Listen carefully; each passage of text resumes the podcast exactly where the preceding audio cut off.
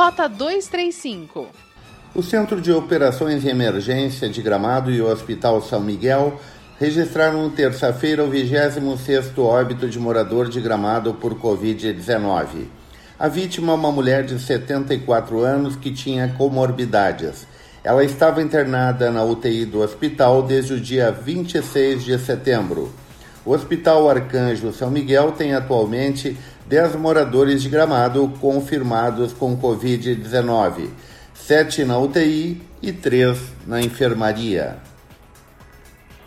Gramado teve um feriadão movimentado, similar aos finais de semana do Natal Luz.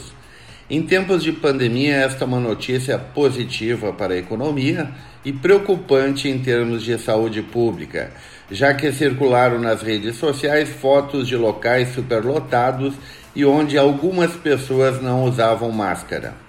O coordenador do Gabinete de Crise da Prefeitura de Gramado, Anderson Boeira, garante que mesmo com a lotação do último final de semana, nenhum incidente foi registrado.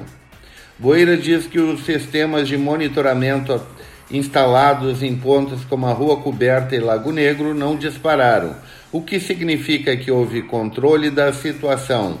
Ele ressalta ainda que a Prefeitura contratou temporariamente 26 monitores, o que deve melhorar a prevenção de aglomeração, principalmente em finais de semana.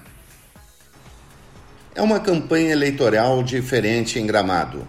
Além do número recorde de 4 candidatos a prefeito, a campanha acontece em meio à pandemia, o que dificulta o corpo a corpo que este ano está literalmente proibido. Mesmo assim, os candidatos têm investido nesta modalidade, procurando não entrar em residências e falando com o eleitor em jardins, pátios e calçadas. Há pouco mais de um mês da eleição, os candidatos já perceberam que não conseguirão conversar com os 30 mil eleitores habilitados a votar e estão postando nas redes sociais para apresentar suas ideias e propostas. Não é difícil projetar que quem se sair melhor no meio digital tem mais chances de vencer. É de se conferir no dia 15 de novembro, às 20 horas, quando os resultados deverão ser conhecidos. Redação e apresentação de Miron Neto. Rota 235 é o podcast da Rádio Hortências. Acompanhe no site radiohortências.com ou siga no Spotify Rota 235.